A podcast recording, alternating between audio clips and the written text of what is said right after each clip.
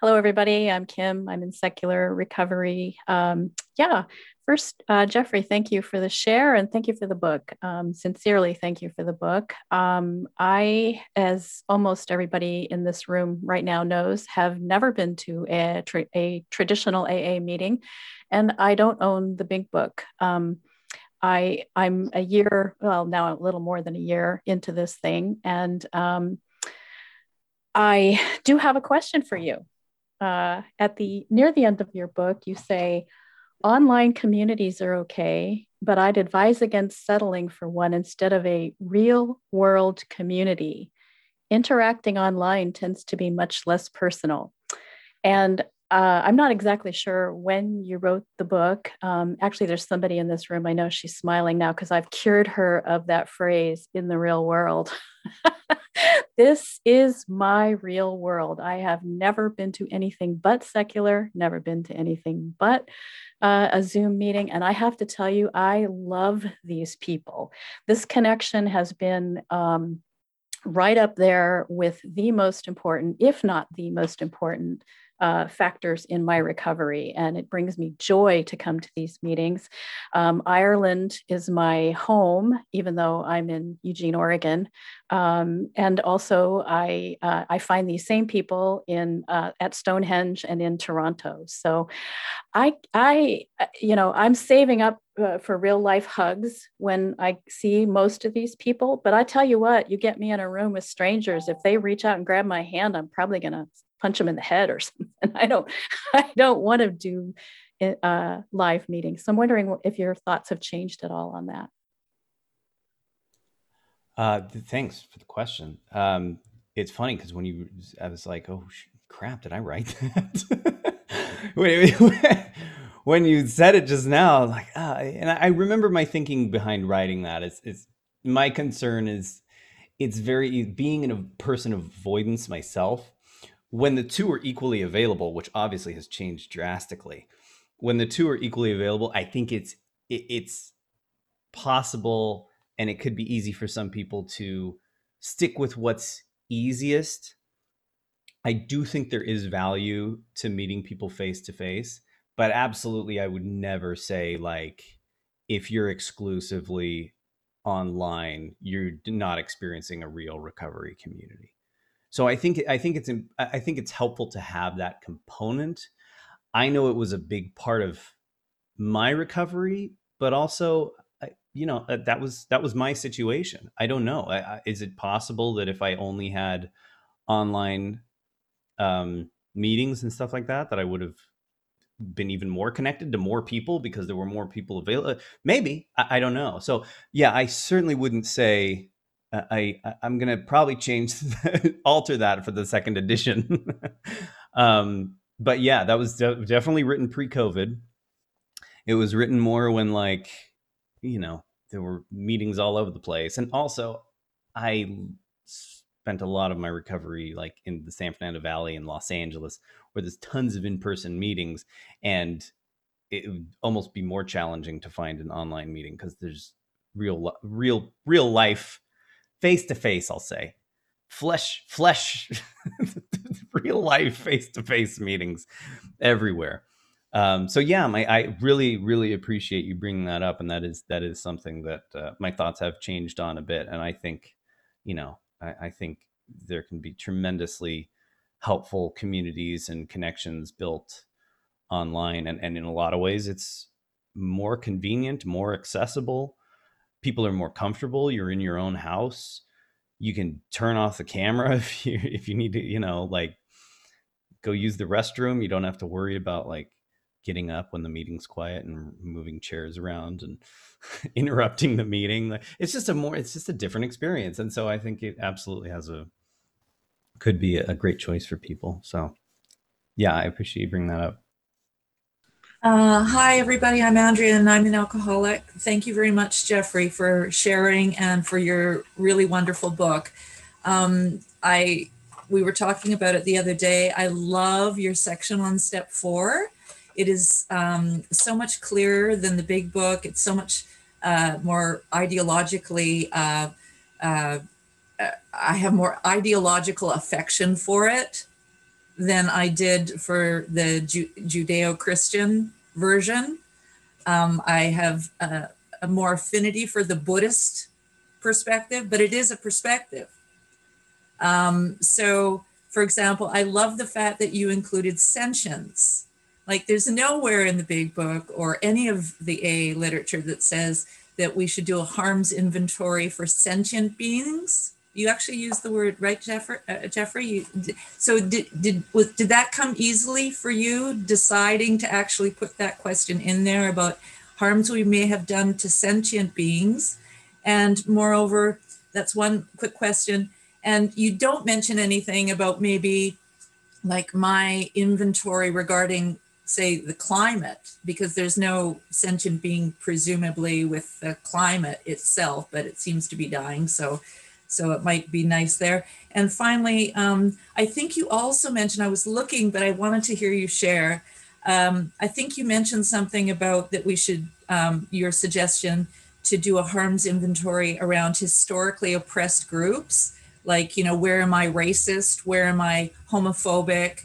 Where have I discriminated based on ethnicity, um, uh, gender, things like that. And but remind me, did you in fact include those categories in your harms list? So thanks again for writing a great book, and I really recommend it to newcomers. It's wonderful. Thank you.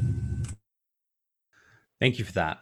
Um, yeah, that's a that's a great question, and that's a really good. I mean, so I try to keep it as general as possible because we're looking my hope is that we're looking at all the harms that we've done and so if i i don't i didn't want to get too i like the idea of listing those sort of as examples and i certainly uh i know when i was doing my own harms list i had considered you know ways that i judged people mistreated people based on you know um, any identifying characteristic um, but I do like the idea of making that more of a really conscious and especially the environment too, even though the environment itself is not sentient, it's every sentient being relies on it. So harming the environment, therefore, you know, causes harm to sentient beings. So yeah, I, I like the idea of adding more more specificity. I feel like there's always I, I in fact I I feel like I now have to revisit revisit mine a little bit because I, I don't think I had ever really come at it from that from those specific angles. And yeah, I think that's I yeah, actually I think important. I think you do like not to correct you about your own book, but I think you actually do say something in here. I'm sorry I didn't underline it, but I think you do say something about have I judged people on the color of their skin or been prejudiced or something like that. There's a few mm, or okay. women or something. I I do think you touch on it and I know for sure you have the line in there about sentience. So, so you yeah. did pretty good, Jeffrey. I mean, yeah, I want to include any type of potential harm that we can do to people, and so I wanted to keep it general, but also put a couple guideposts in there. And, and yeah, that's definitely I, I like that. I, am gonna I'm writing that down, and I'm gonna I think uh, I want to be more explicit about that uh, in future editions. So thank you. That was, that was great. I don't know if I answered your question there. I just really, honestly, I just really appreciate that that take on it. Hey, I'm Jonah. I'm an alcoholic. Um, thank you, Jeffrey. It was really great to hear your story. Um, you know, you, you, said you don't, you don't, cons- you, you know, you don't think you're special and don't, you know, uh, think your experience or, or, you know, perspective is any more valuable than anyone else's. So I just want to assure you that I don't think you're special. I don't put you on a pedestal. And I may be the only person here who actually hasn't read your book, although it's been recommended to me many times. And I've actually recommended it sight unseen to people, um, to newcomers who are, you know, struggling and, and want to do some some secular step work.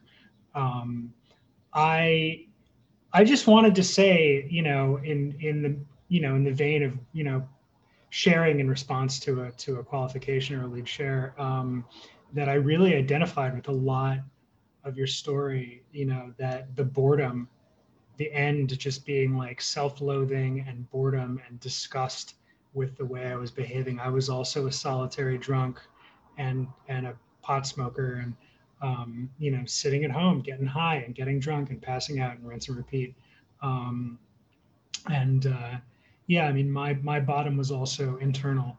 And you know i like that you talked about that because you know there's there's a I, I feel like there's kind of a, a a stereotype or just sort of an assumption in you know in the program that like you have to hit rock bottom. And i really hate the concept of rock bottom because like why are we telling people they have to destroy their lives before they can get sober? You know it just kind of baffles me. So like i was like no i could like i knew it could have gotten worse and i knew what worse looked like because i'd seen it in my family.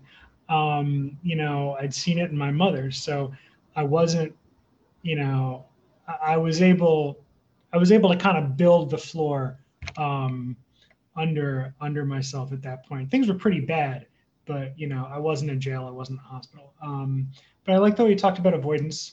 Um, that's been a big, big part of my uh, sort of, you know, addictive kind of, you know, personality disorder. Um, you know, it's there's a lot of avoidant behavior that I, you know, that I learned from, you know, my alcoholic parent.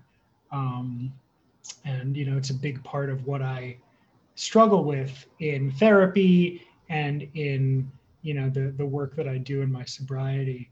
Um, so uh, yeah, I just you know just wanted to thank you for sharing, and um, you know it's good to be here. It's good to see you all. I have to I actually have to run to another thing, but um, it was great to uh, great to you know see your face and and I love you all. Um. So, yeah, I, I I I know that phrase too. I've used it myself. What other people think of us is none of our business. Um, but I still find myself like a little kid. Like, well, why? Why isn't any of our business? Why should I just ignore it? You know, doesn't it mean something? Doesn't it? Isn't isn't there isn't there some some aspect of reality that's being reflected back in these people and and so I think what was what was more helpful for me was to really just realize uh, and think about how much people's own perceptions and experiences and biases play into the way they perceive you um, and just how little it has to do with any objective measure of you and how much of it has to do with their own experience and their the people that they've been raised by and the people they've had in their life and their values. And so you know I, I I if you've ever read the four agreements it's a, it's a really good book but he talks in there about not taking anything personally. And I, I like that kind of approach. And he but he goes into it by talking about just how you know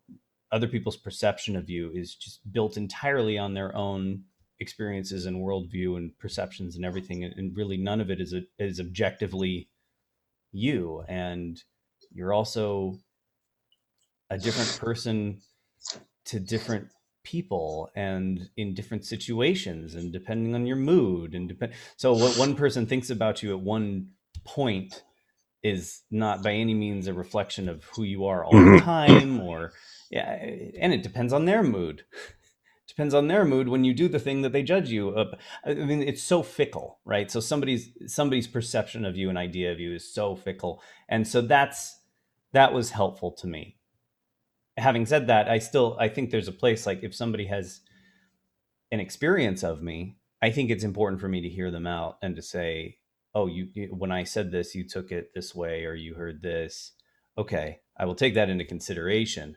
So i think it's important to to listen to people and to take feedback but to also not take it as like this gospel that this is this is uh, uh, indicative of something that something factual about me. This is this is something i have to take as as truth about who i am.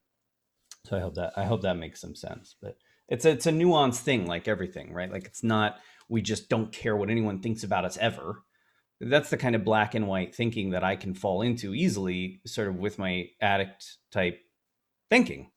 Right? It's all or nothing. It's 100% or 0%. And the truth is, it's like, it's very, very nuanced. So, just to briefly, briefly touch on that. Um, yeah, the um, finding my own voice, huge.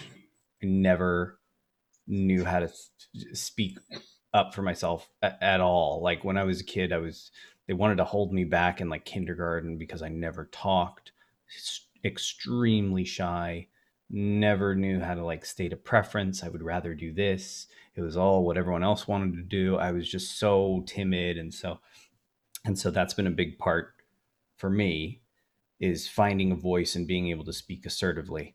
I feel like assertive communication is one of the key things, but I also realize that I'm I'm lucky being a white male when I'm assertive, it's like, oh, look at this assertive. Hey, he's he's confident. Whereas, you know, I, I have a lot of respect for women and minorities and other people who, you know, when they're assertive, it's seen as more of a negative thing.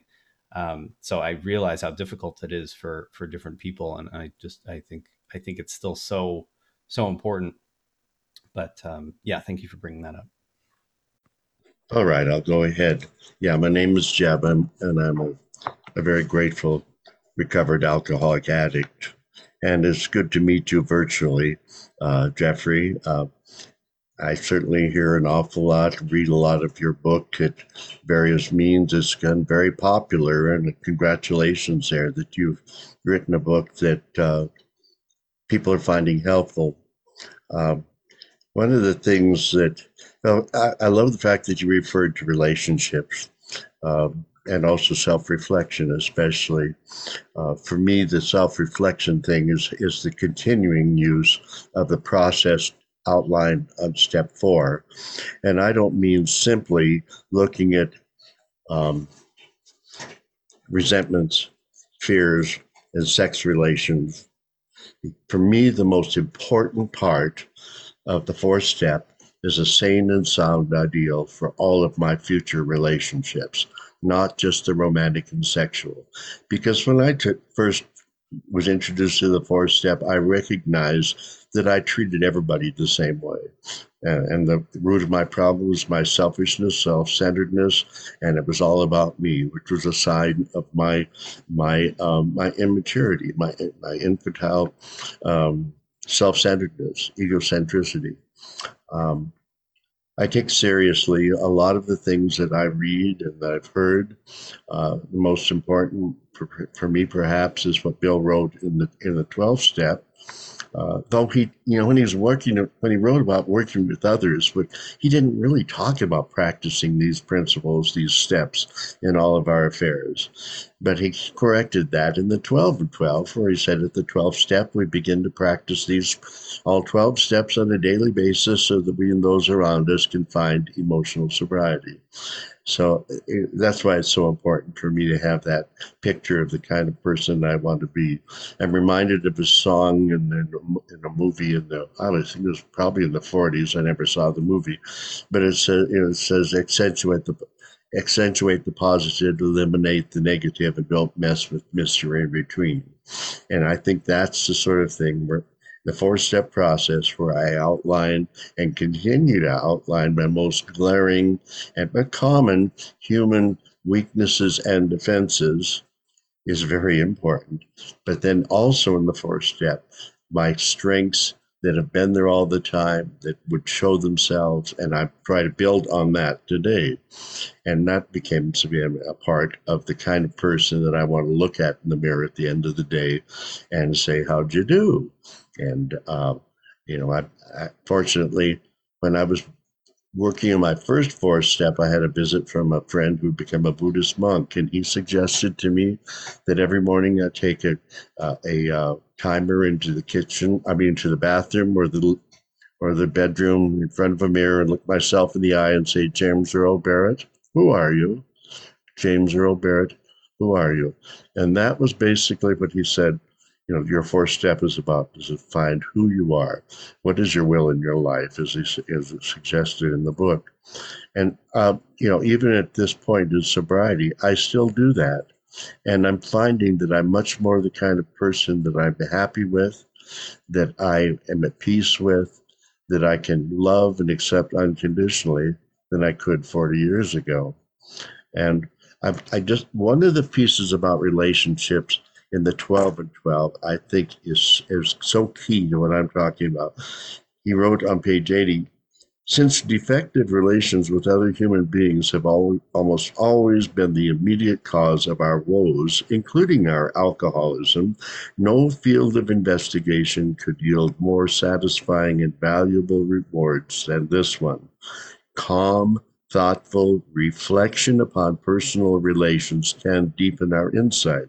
We can go far beyond those things which were superficially wrong with us to see those flaws which were basic, flaws which sometimes were responsible for the whole pattern of our lives. Thoroughness, thoroughness, we have found will pay, pay handsomely. And I take that, I take that seriously. And um, I also know that in learning what I want to see in myself, I use that same, uh, those same criteria in judging the people that I let really close to me. Because if there's anything that AA has given me permission to do is to say no to things that are harmful. And uh, and uh, I'm, I haven't been in a toxic relationship for decades now, and because I know how to get out of it and say that's inappropriate. But it, it, it is a living thing, and I, my professor and actually advisor when I was back in in school, uh, getting an advanced degree, said process is our most important product. And so I look at the 12 step process basically, as Bill outlined, uh, to 60 through 88 as the as the way to live. You know, he said calls them principles for living. And I guess I do have a the spiritual I'm so glad that they told me when I came into A, don't read that book without a dictionary. I'm fortunate to have my father's 1939 dictionary, and the first definition of spiritual is non material. So that applies to my attitudes, emotions, ideas, opinions, understandings, yearnings. Well, yeah, and then my behaviors get added to that. And so that's a part of my third step practice every day is to be, be relieved from the bondage of those things that just fuck everything up. You know, I don't need those things. And guess what? AA has taught me that I have a choice. Like I had a choice the day after my last drunk to not drink that day, and the next day, and the next day. So today is uh, day 15,554, one day at a time. And that's all I have to be concerned about. I don't have to dwell on the past. I don't have to live in the past. I need, and I don't have to be projecting into the future all the time. I need to be here now. And that's, of course, the name of the book. But uh, thank you so much for your sharing, for your book, what you're doing for all of us.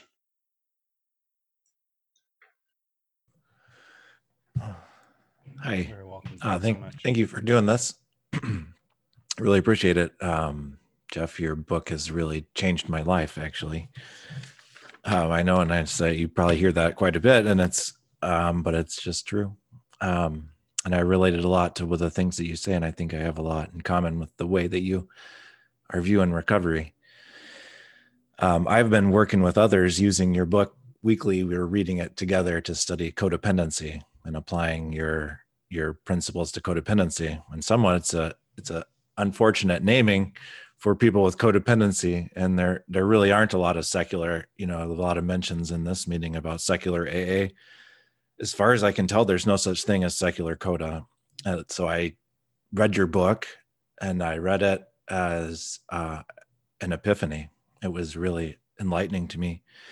I'd been really struggling for years to try to get through coda with god and higher power and just people telling me to worship doorknobs and I could not deal with it. I couldn't take it anymore. And so when I read your, I I started looking for secular coda, couldn't find any. I said, okay, well these AA people, they're doing something.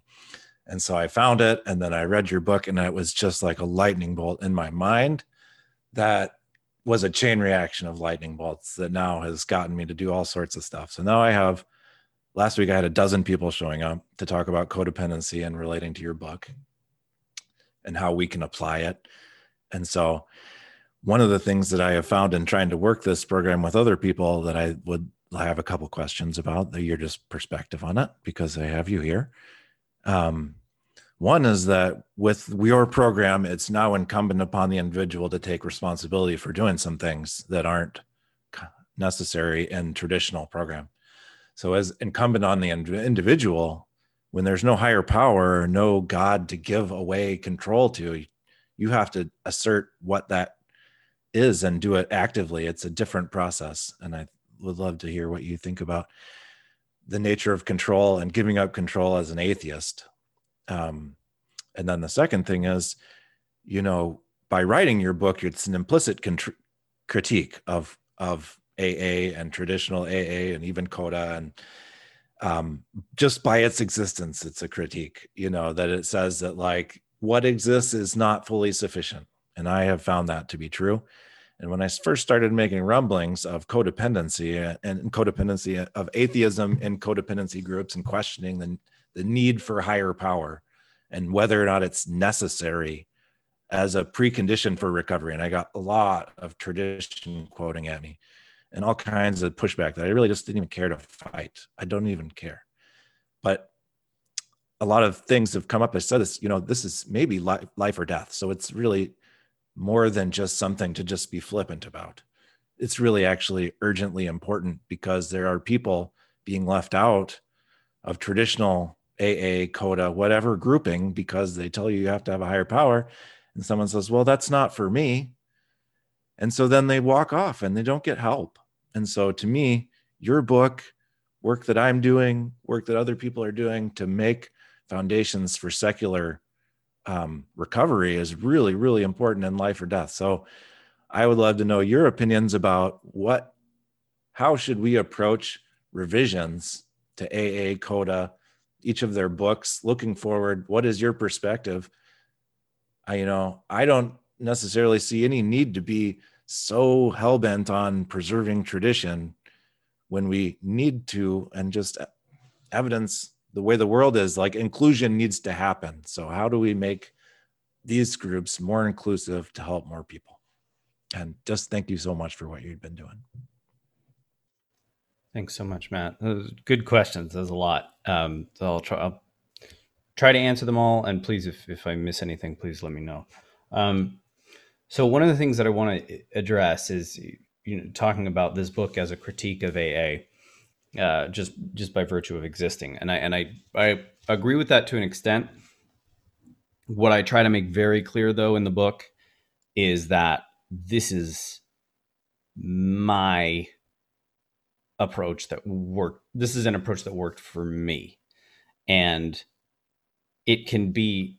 It, this is just a path available. I'm not looking to capture people who are coming into AA and say, "Hey, hey, hey, this is the wrong way to do it. Go over here." I'm looking to catch the people that are leaving AA because they don't like that approach and are and are turned off by this the um, the talk of God and higher power and go, hey, don't give up. Here's another. Here's what worked for me. I can. I still found a way that worked for me to do this without all of that. Give it a try if you want.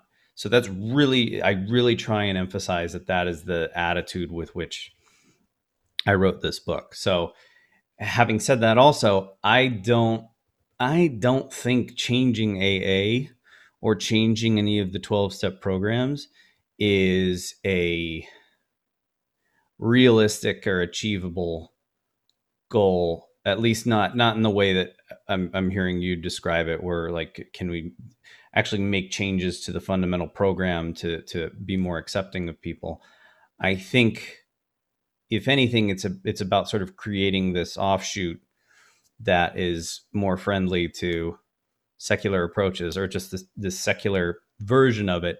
And hopefully over time, that becomes more and more popular and more and more the norm. I, I feel like there will always be sort of a, the traditional, you know, very God based approach to AA. And I think some people will possibly always need that and i don't want to i don't think it's my place to say we need to get rid of it um, but i think there just needs to be a path for people for whom that approach doesn't work and so if anything i would think you know rather than changing aa let's let's maybe make it more inclusive or make a another you know secular aa and just attraction rather than promotion when it comes to that as well you know just just make it a place that's accepting and and uh, practical and down to earth and effective and supportive and hopefully it will grow. Um there was one other thing you said. You were talking about uh i think that's all spot on. That's exactly you know i i've been going down this road and i was really like struggling fighting from the inside and i was just like you guys like can't you like share with me? And yeah. you know and then i finally was like oh, because of your book i realized i had choice and freedom and i could start my own thing. And at first it was really hard and but now it's starting to acquire people. Like just like you said it's happening. And um uh it's i'm just so grateful for that thank you and and uh, one of the other things that you mentioned that i do want to just briefly touch on was you're talking about how you know this now falls the the, the onus then respond then falls on the individual now as opposed to a higher power and the thing is i, I think that was kind of always the case to some extent. I mean, in traditional AA, they're not generally saying, you know, just you know, go along for the ride. God's in total control now, and you ha- don't have to do anything. Um, I just think with with my approach, I focus on the our need to take action and let go of the rest rather than giving it to something so so the things that you those are still things we need to let go. There are still things we need to let go of, right? To, so to say like I'm not saying that we can control everything and we have to do it all ourselves. I'm saying that, you know, there are actions we need to take, but there are still there's still things we need to rely on outside of ourselves. But instead of instead of God or something supernatural, it's, you know, people, relationships, values, principles.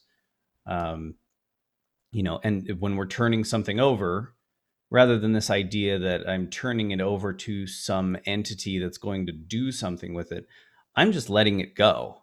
And then by me not holding on to it, it will automatically go to whatever is out there.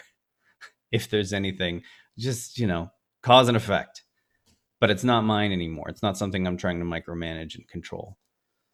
So I hope that I hope that makes sense. Yeah, no, it's it's perfect, and I think we need to develop this language, this new way. You know, we have to talk about it and develop a new framework because people are like, "Well, you take away the higher power, what do I have?" So, thank you.